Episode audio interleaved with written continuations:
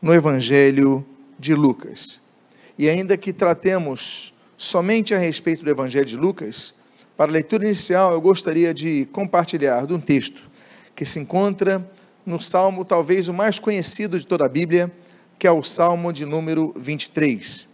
E a Bíblia diz, nesse texto então, notório a todos: ainda que eu ande pelo vale da sombra da morte, não temerei mal nenhum, porque tu estás comigo, o teu bordão e o teu cajado me consolam. Oremos. Pai amado, Deus bendito, lemos a tua santa e preciosa palavra, e pedimos, Deus, fala conosco nesta noite. Abençoa a nossa vida, fortalece a nossa alma. Precisamos de ti, confiamos em ti. Senhor, nos pautamos em tuas palavras, em tuas promessas, e com fé, Senhor, abraçamos o que nos prometes, o que nos legas, o que nos fazes herdar, a paz que excede a todo entendimento. O que nós pedimos, Deus, nós o fazemos agradecidos em nome de Jesus. Amém e amém. Eu iniciei com o Salmo, porque talvez seja o texto um dos mais conhecidos sobre não temas, e o texto diz que não temas mal nenhum. Por quê? E esse é o grande segredo de tudo, porque tu estás comigo. A presença de Deus nos garante o fato de que não estamos sozinhos, independentemente do vale que nós estejamos passando. Para falar sobre temor, e ali o título dessa mensagem, como vocês já sabem, são 8 não temas no Evangelho de Lucas. Eu procurei no dicionário, aqui eu só vou colocar duas descrições a respeito do termo temor. E no dicionário Micaelis diz: temor é ter medo, ou é algo gerado por alguém que promove ou provoca o medo, ou é a sensação de ameaça, susto, ou também, o mesmo dicionário Micaelis diz, sentimento de profundo respeito ou de reverência. Já o dicionário Priberan diz: medo, receio, sentimento respeitoso, pessoa ou coisa que infunde medo, escrúpulo e zelo. Estas, então, são as colocações de dois grandes dicionários da língua portuguesa que nós temos. Mas, a despeito do que diz a língua portuguesa, como nós trabalhamos no termo bíblico, nos textos bíblicos, eu gostaria de colocar a palavra temor como está no hebraico e como está no grego, as línguas do Antigo e do Novo Testamento. No hebraico nós temos 3 palavras. A primeira delas é irá, que significa medo, terror. Ou seja, quando a pessoa realmente fica muito assustada, né? Está com terror, aquilo ali é irá. Temos uma palavra muito semelhante em relação à sua significância, que é pahad, também, né? Que significa pavor. Então, a pessoa fica apavorada. Ela não consegue nem se mexer. O pavor, ele nos anula, o pavor faz com que a gente não saia do lugar. Existe agora um outro termo usado no hebraico, chamado iaré. Iaré, ele é geralmente aplicado a Deus, e o iaré aparece mais como reverência, como honra, como admiração. Ou seja, olha, nós devemos temer a Deus, nós devemos ter uma reverência muito profunda a Deus. O temor ao Senhor é o princípio da sabedoria. Então, sabermos temer a Deus não é uma questão tão aplicada ao medo, mas mais aplicada ao medo de entristecer aquele a quem nós admiramos. Então, é um sentimento de reverência. O grego tem uma palavra chamada phobos. Em alguns textos da Bíblia coloca assim, phobel, que significa não apenas o medo, né, amedrontado, dominado pelo medo, aterrorizado, mas também significa respeito e reverência, tal como no português. Então, dito isto, eu quero dizer para os irmãos que existem 101 referências na Bíblia sobre a expressão não temas. Eu, inclusive, já ouvi algumas vezes pessoas dizerem: ah, mas existem 365 menções não temas, um para cada dia. Isso não é verdade. Existem 101 referências a não temas, 58 são específicas sobre esse termo, não temas. Nós temos ali não temerás, nós temos não temerei, não temais, por exemplo, 35 vezes, e aí já não temerás 4, e não temas os 58 que eu já mencionei aqui, são 101 vezes que menciona. Dessas 101 vezes, 8 vezes a palavra aparece no Evangelho de Lucas. E eu gostaria de trabalhar estas 8 palavras, essas outras frases, essas outras 8 expressões, não temos no Evangelho de Lucas, de acordo com a ordem que o texto aparece. E destas menções, eu gostaria de extrair alguns entendimentos para aplicarmos em nossa vida espiritual. Vamos caminhar a eles? A primeira delas está em Lucas capítulo 1, no versículo 8 ao versículo 13.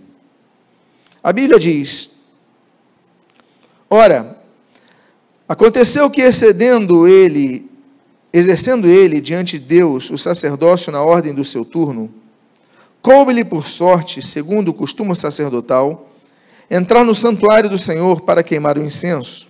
E, durante esse tempo, toda a multidão do povo permanecia da parte de fora, orando.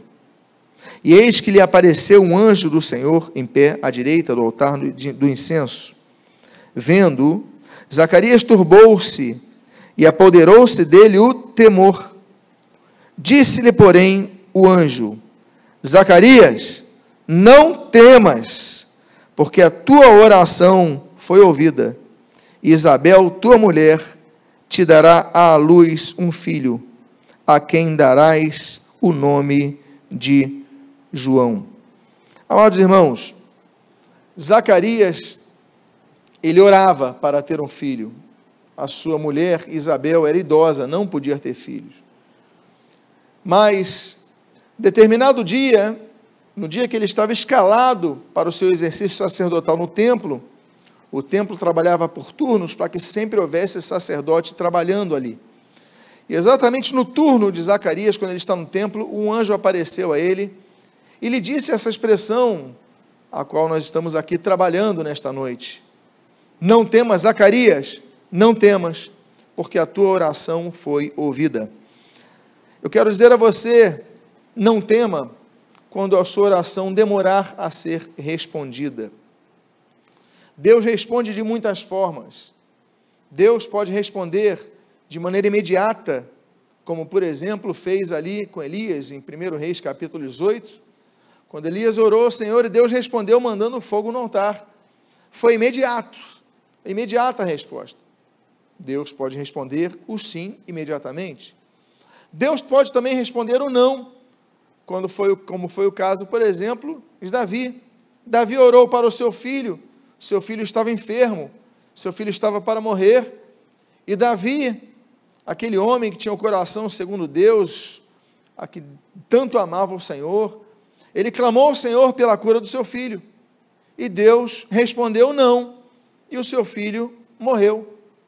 Mas existe um terceiro tipo de resposta que Deus dá, é aquela que nós encontramos no Salmo de número 40, que é: espera, aguarde, esperei confiantemente no Senhor, e diz o texto, e Ele se inclinou para mim.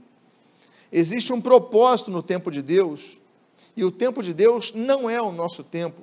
A perspectiva de Deus, que é o Deus eterno, não é o nosso tempo, de pessoas que um dia foram criadas, que têm uma existência cronológica específica na Terra, é uma experiência do que nós vemos, do que nós sentimos.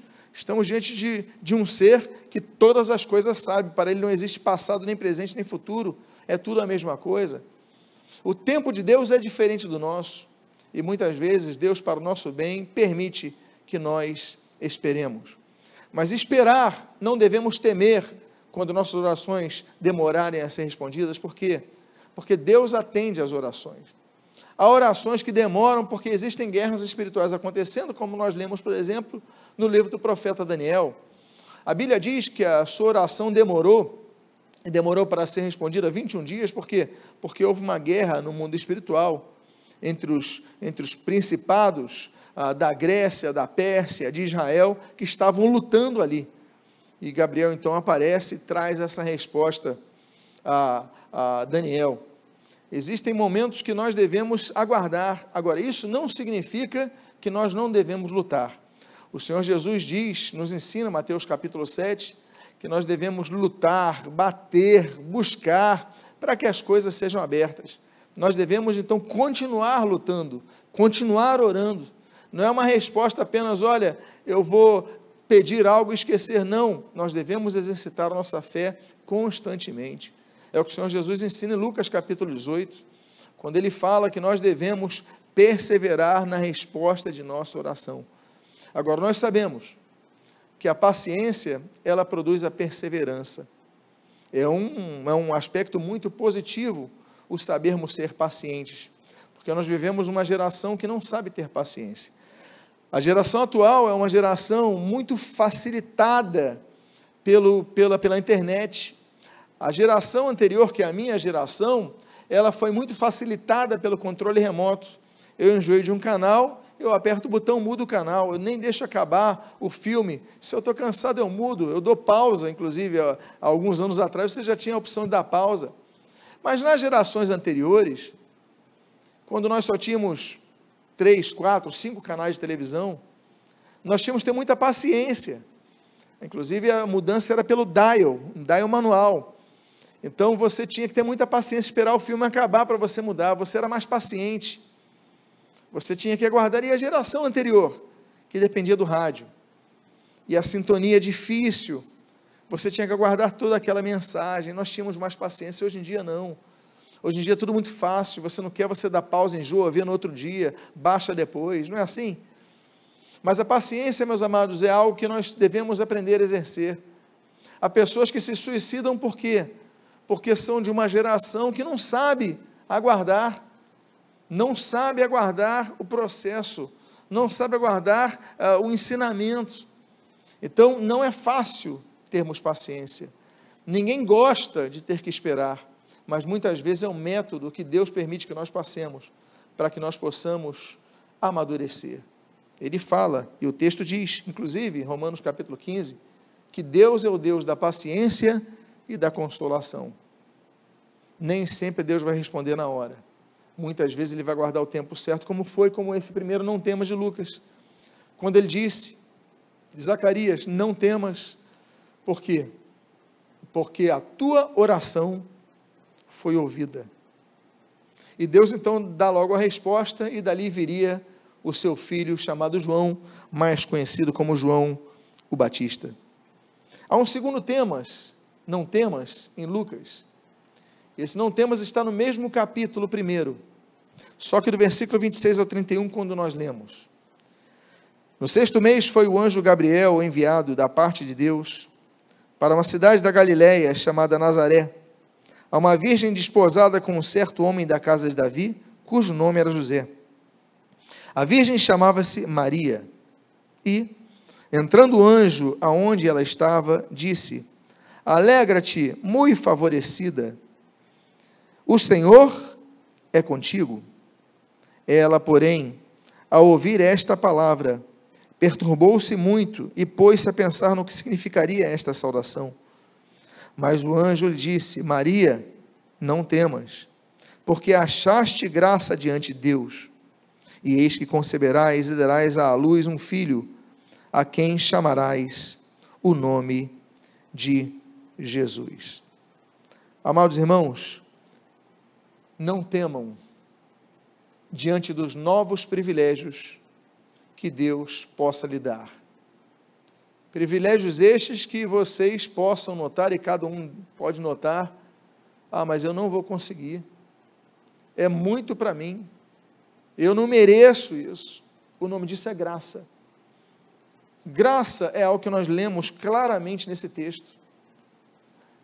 Maria, diz o texto, não temas porque achaste graça diante de Deus, não que você merecesse. Você é uma mulher bendita entre as mulheres, sim. Maria foi uma pessoa extraordinária, sim, mas por todos os qualificativos que essa mulher pudesse ter, por todos os atributos positivos que essa mulher pudesse ter, Ninguém nessa terra mereceria tamanha graça de gerar no seu ventre, de alimentar no seu ventre o Salvador da humanidade, o próprio Deus encarnado, o profeta que foi anunciado, o Messias que foi profetizado. Ela encontrou graça. Não temas, não temas diante dos grandes privilégios. Deus é um Deus que nos dá privilégio. Nós lemos no Salmo 23, sobre a presença de Deus, mesmo no vale da sombra e da morte. Isso é um privilégio que Deus nos dá. Quando Israel está no deserto, Êxodo capítulo 13, a coluna de fumaça durante o dia, a coluna de fogo durante a noite, isso é privilégio que Deus nos dá. Deus nos dá privilégio mesmo quando nós estamos passando por provas, tribulações, como foi o caso, por exemplo, daqueles jovens, 3 jovens lançados na fornalha. Ainda que fossem lançados no fogo, Deus os preservou. Ainda que, como Daniel capítulo 6, ele fosse lançado numa cova com leões, Deus o preservou. Ainda que Israel fosse lançado num deserto, Deus preservou a sua promessa àquele povo, e eles herdaram a terra prometida. Não devemos temer diante de grandes desafios, porque muitas vezes esse temor, como eu mencionei há pouco, ele nos paralisa. O medo paralisa, o medo faz com que nós não avancemos. Eu não sei você, mas existem pessoas, o termo que se denomina geralmente é estado de choque. Quando alguém recebe um susto muito grande, algo muito grande acontece, muitas pessoas ficam paralisadas fisicamente. O perigo está chegando e enquanto todos correm, essa pessoa não sai do lugar. Eu não sei se você já viu essa cena. Mas o que neutralizou essa pessoa, paralisou essa pessoa? Foi o medo. O medo nos paralisa. Todos nós tivemos medo. Todos nós temos medo. E existem medos que são bons. Existem medos que são necessários. Nem sempre o medo é ruim. Por exemplo, uma criança, ela vai ter medo de colocar os seus 2 dedos naquela tomada, senão ela vai levar um choque. Ela vai temer os seus pais, se não estudar, se não comer determinada coisa, é claro, dependendo da idade dela, porque senão ela vai ficar de castigo, então ela vai ter medo das reações, do castigo, da palmadinha, ela vai ter medo, e há medos que são bons. Graças ao medo, por exemplo, a gente não chega tão próximo a um precipício, a ponto de qualquer deslize ou desequilíbrio, nós cairmos do precipício, nós mantemos uma distância.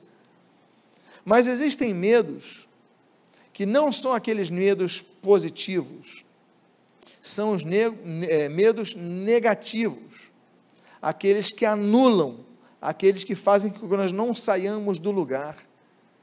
Nesse momento, essa mulher, ela recebe uma grande notícia, e ela ficou temerosa, e diz: olha, não temas, porque achaste graça diante de Deus.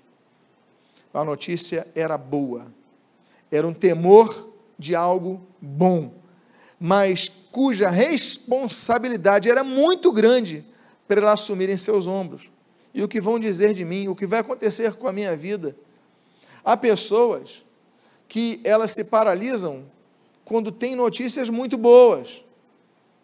Há pessoas, por exemplo, que entram em depressão depois que dão luz a um filho, é a depressão pós-parto.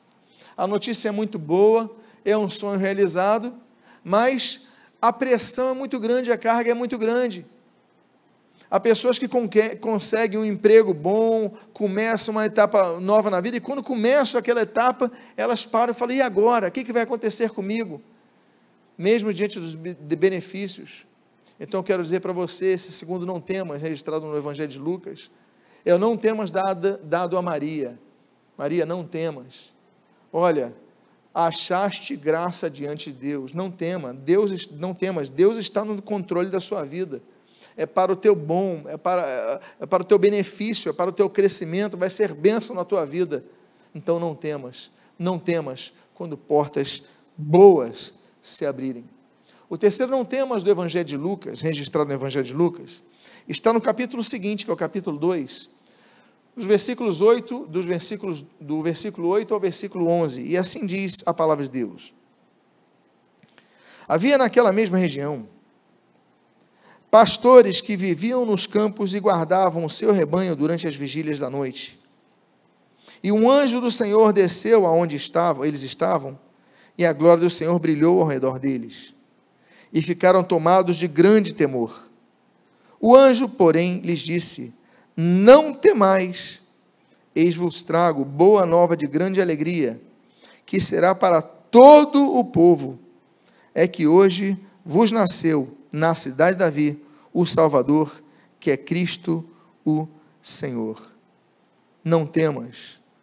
Não temas diante das grandes surpresas espirituais que podem lhe acontecer. Nós somos cristãos. Como cristãos, nós vivemos pela fé. E uma fé pautada nos registros da palavra de Deus, no que diz a palavra de Deus. E a palavra de Deus diz que nós somos um povo transformado espiritualmente pelo Senhor. Há pessoas que não têm visão espiritual das coisas, porque não conseguem perceber as realidades espirituais, mas elas existem. A Bíblia fala de anjos, a Bíblia fala de demônios, a Bíblia fala dos juízos de Deus, a Bíblia fala da vida eterna com Deus, a Bíblia fala do inferno, a Bíblia fala das realidades espirituais, mas há pessoas que não percebem isso. Por quê? Porque não pesquisam na Bíblia, não buscam na Bíblia, não meditam na Bíblia, não oram ao Senhor, não buscam, não leem com fé, então não acreditam nessas coisas, não acreditam em anjos, não acreditam em demônios, não acreditam em nada disso, não acreditam na própria Bíblia. Por quê? Porque não buscam com fé, não se aplicam nisso, ouvem mais, dão mais ouvidos aos incrédulos, como nós chamamos os incrédulos, os que não creem, do que aqueles que creem. Eles desprezam as experiências espirituais. Aconteceu comigo, a pessoa despreza. Tá bom, até parece. São pessoas incrédulas. Por quê? Porque não tiveram experiências com Deus.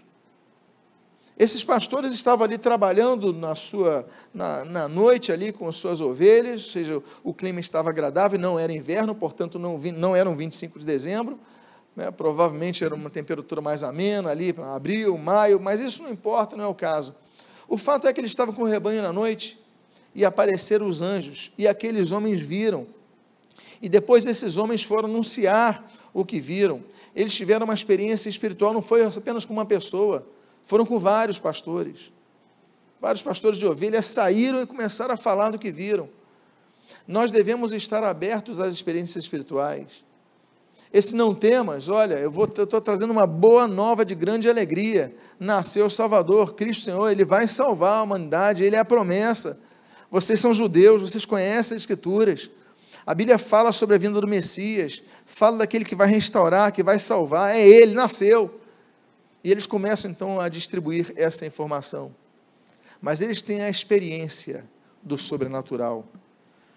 Nós somos pentecostais.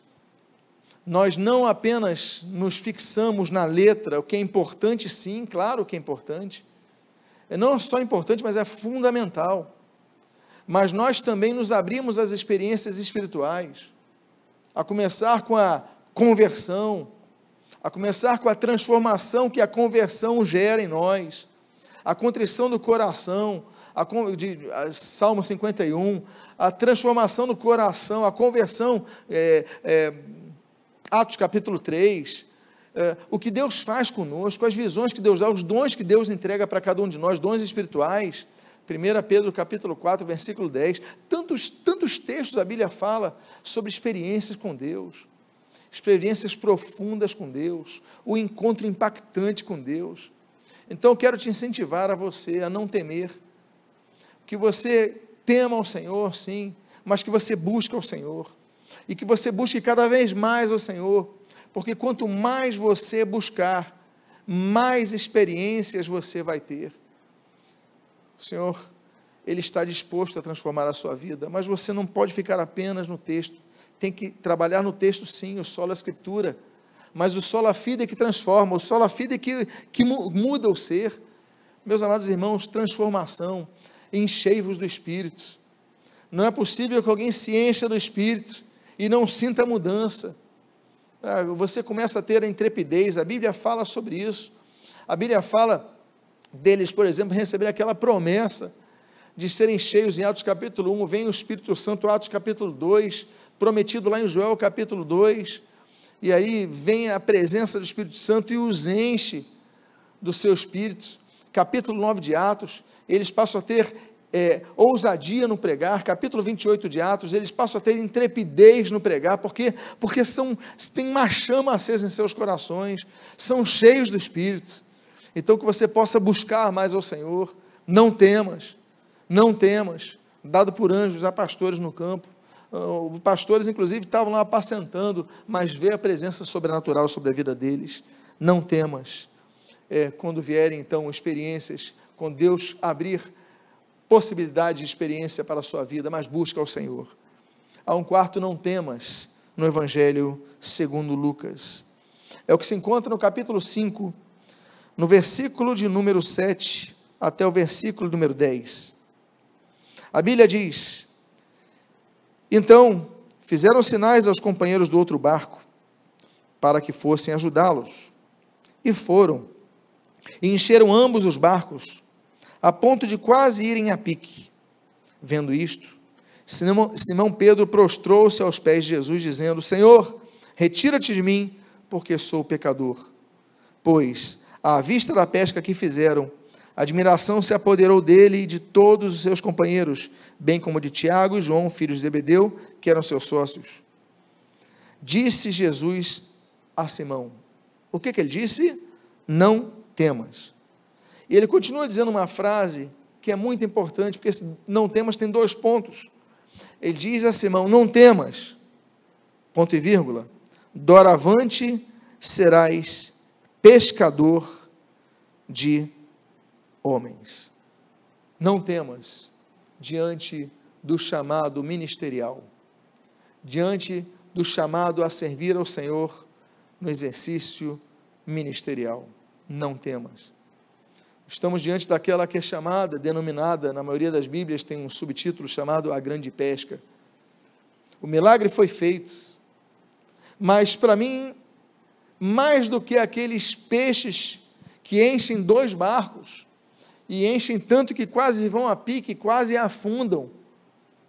Maior milagre, maior expressão, maior significância do que dois barcos lotados de peixes, depois nada pescarem para mim, foi a frase de Jesus, Simão, não temas, doravante, serás pescador de homens. Por que é mais significativo?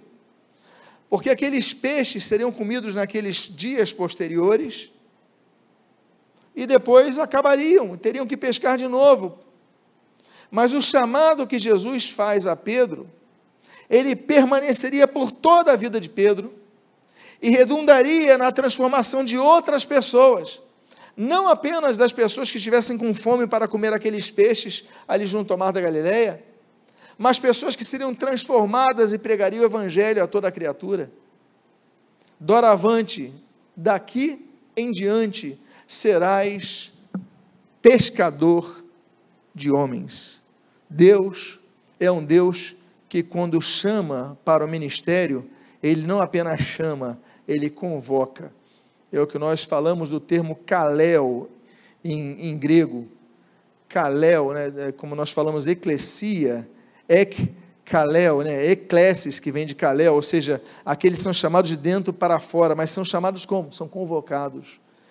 Deus, a Gênesis capítulo 12, ele fala para Abrão, Abrão, sai da tua terra e da tua parentela e vai para a terra que eu te mostrarei. É uma convocação que ele faz a Abrão.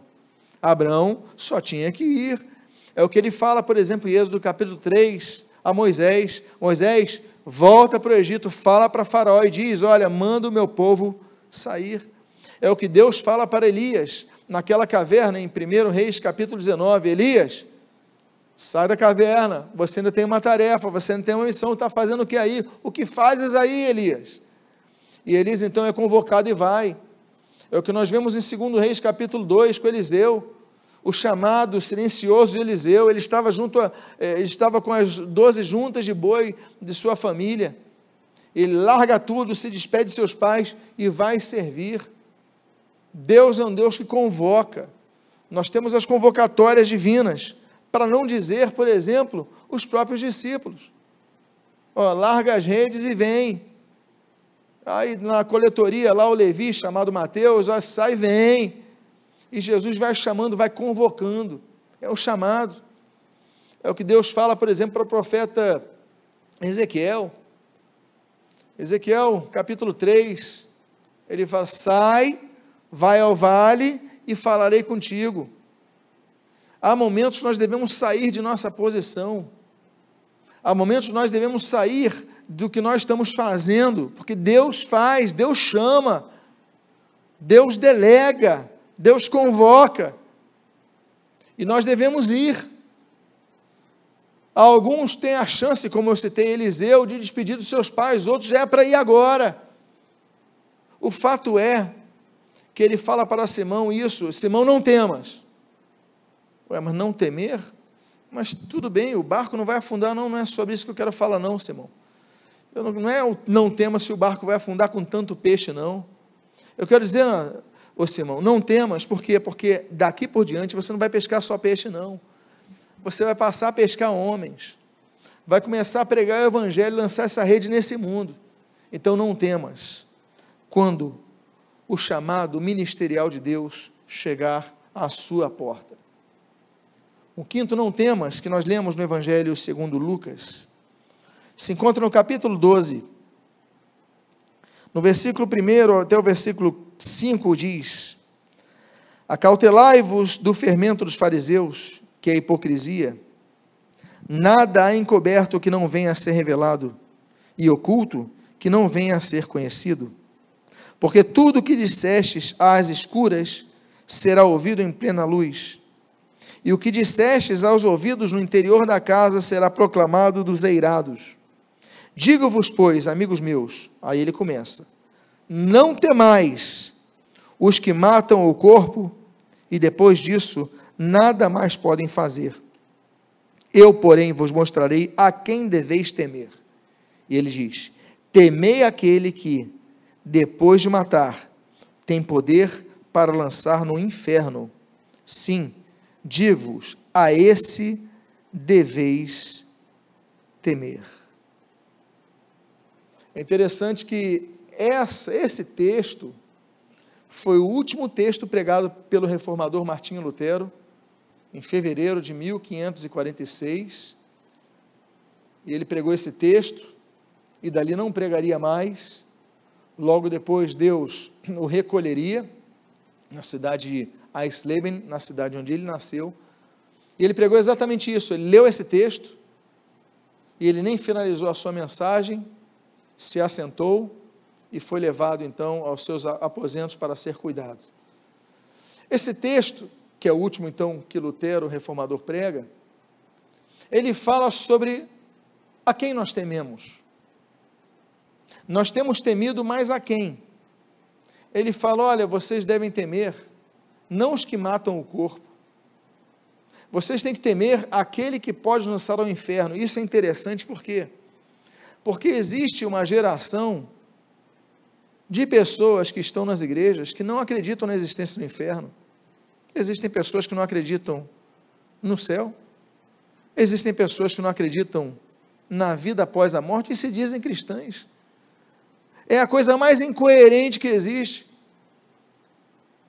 Uma vez eu conversando com uma irmã, ela falou, não, mas eu não acredito no inferno não. Eu falei, poxa, que pena que você não conheceu Jesus. Ele falou, como assim? É porque Jesus já acreditava, tanto é que ele falou várias vezes, mas você sabe mais do que Jesus, porque você diz que não existe inferno, mas Jesus acreditava que existe, então coitado de Jesus. Por quê? Porque ele não sabia o que você sabe mais do que ele.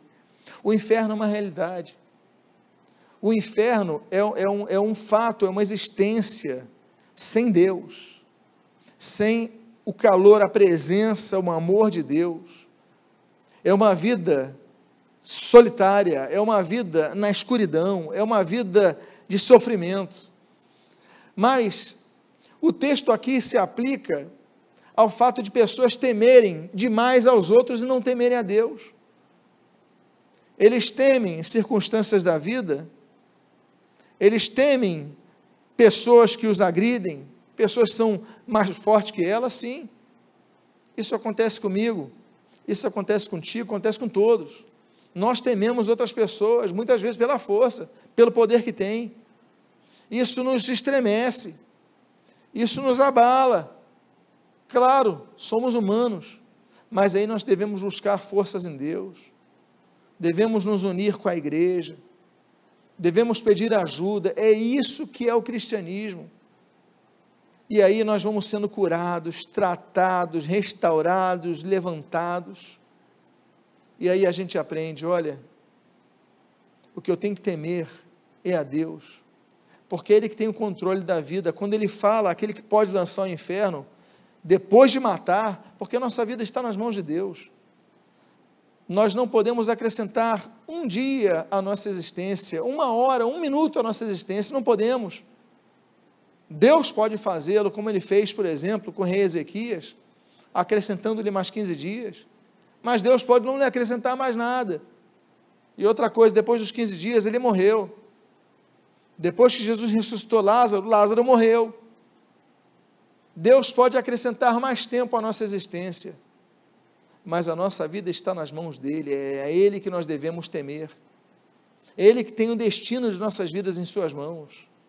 Então, olha, eu vou mostrar, diz o texto, a quem deveis temer, temei aquele que depois de matar, tem poder para lançar no inferno.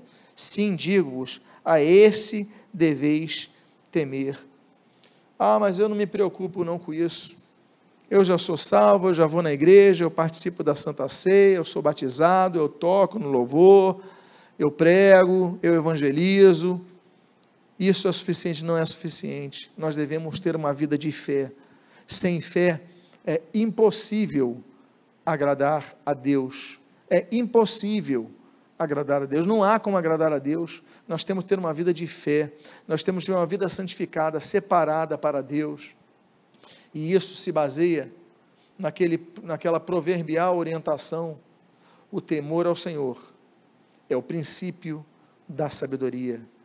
Tema a Deus. Ah, mas eu fiz tanto pela sua obra, e você não pode não ser salvo por causa disso.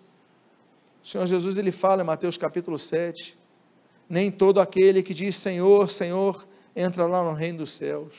Ah, mas em teu nome pregamos, em teu nome expulsamos demônio, em teu nome curamos enfermos. Isso não é garantia da salvação. Deus dá dons, Deus usa pessoas, como já usou mula, Deus usa pessoas no pecado para falar para outros, Deus usa quem quiser, e o seu nome é poderoso. O nome de Jesus pode transformar situações. Então eu quero dizer para você, temam a Deus, temam aquele que tem o domínio da nossa vida, temam aquele que pode nos lançar sim para o inferno, mas pode nos outorgar pela sua preciosa graça o céu, a presença junto ao Pai por toda a eternidade. O sexto não temas do Evangelho de Lucas se encontra no capítulo 8, no versículo 49 ao versículo 55, diz assim a palavra de Deus: falava ele ainda, Jesus, quando veio uma pessoa da casa do chefe da sinagoga, dizendo, tua filha já está morta, não incomodes mais o mestre. Mas Jesus, ouvindo isto, lhe disse, não temas, crê somente, e ela será salva. Tendo chegado à casa, a ninguém permitiu que entrasse com ele, senão Pedro, João, Tiago, e bem assim o pai e a mãe da menina. E todos choravam e a pranteavam, mas ele disse, não choreis, ela não está morta, mas dorme. E riam-se dele, porque sabiam que ela estava morta. Entretanto, ele, tomando-a pela mão, disse-lhe, em voz alta, menina, levanta-te, volta-lhe o espírito. Voltou-lhe o espírito, e imediatamente se levantou, e ele mandou que lhe dessem de comer. Amados irmãos, a fé não é apenas para a salvação, como diz Efésios 2,8, esse é o início de tudo, a fé para a salvação, mas a fé também é para nós vermos a glória de Deus, como diz, por exemplo, João capítulo número 11, para nós vermos a manifestação do poder de Deus. Nós temos que ter fé para pregar, como segundo aos Coríntios capítulo 4, nós temos que ter fé para fazer a obra de Deus, como diz 1 Tessalonicenses capítulo 1, nós devemos ter fé, por exemplo, para agradar a Deus, Hebreus, capítulo 11, versículo 6, o fato é, que eu acho interessante que os discípulos, eles não tinham fé, tanto é que se você lê o texto, você que acompanha o texto, diz que ele pede para todos saírem daquele quarto, onde a menina estava morta, ficando apenas o pai, a mãe e 3 discípulos, Pedro, Tiago e João, aí estão só então os 6 ali dentro, não tem mais ninguém, todo mundo saiu, e Jesus olha para eles, eles estavam chorando, diz a Bíblia que todos choravam, então os discípulos também estavam chorando, e Jesus fala assim, olha, não chorem, ela não está morta, ela só está dormindo, aí diz a Bíblia, riram-se dele, ou seja, quem riu dele? O pai riu, a mãe riu, e os 3 discípulos que andavam com Jesus, e já tinham visto os milagres, também riram, eu posso até colocar na defesa de alguns deles a possibilidade de um riso de nervosismo, não sei se acontece contigo, há pessoas que às vezes ficam nervosas e começam a rir, você conhece alguém assim? Eu conheço, agora, talvez não tenha sido, se fosse esse o caso daqueles 5, dos 3 discípulos dos pais, talvez aquele riso tenha sido o riso da incredulidade, mas ela já está morta, como assim como ela dorme, e Jesus então fala, Talita, cume, ele fala, levanta-te, e aí diz a Bíblia, voltou-lhe o espírito, e ela imediatamente se levantou, e mandou que lhe dessem de comer, crer para ver milagres,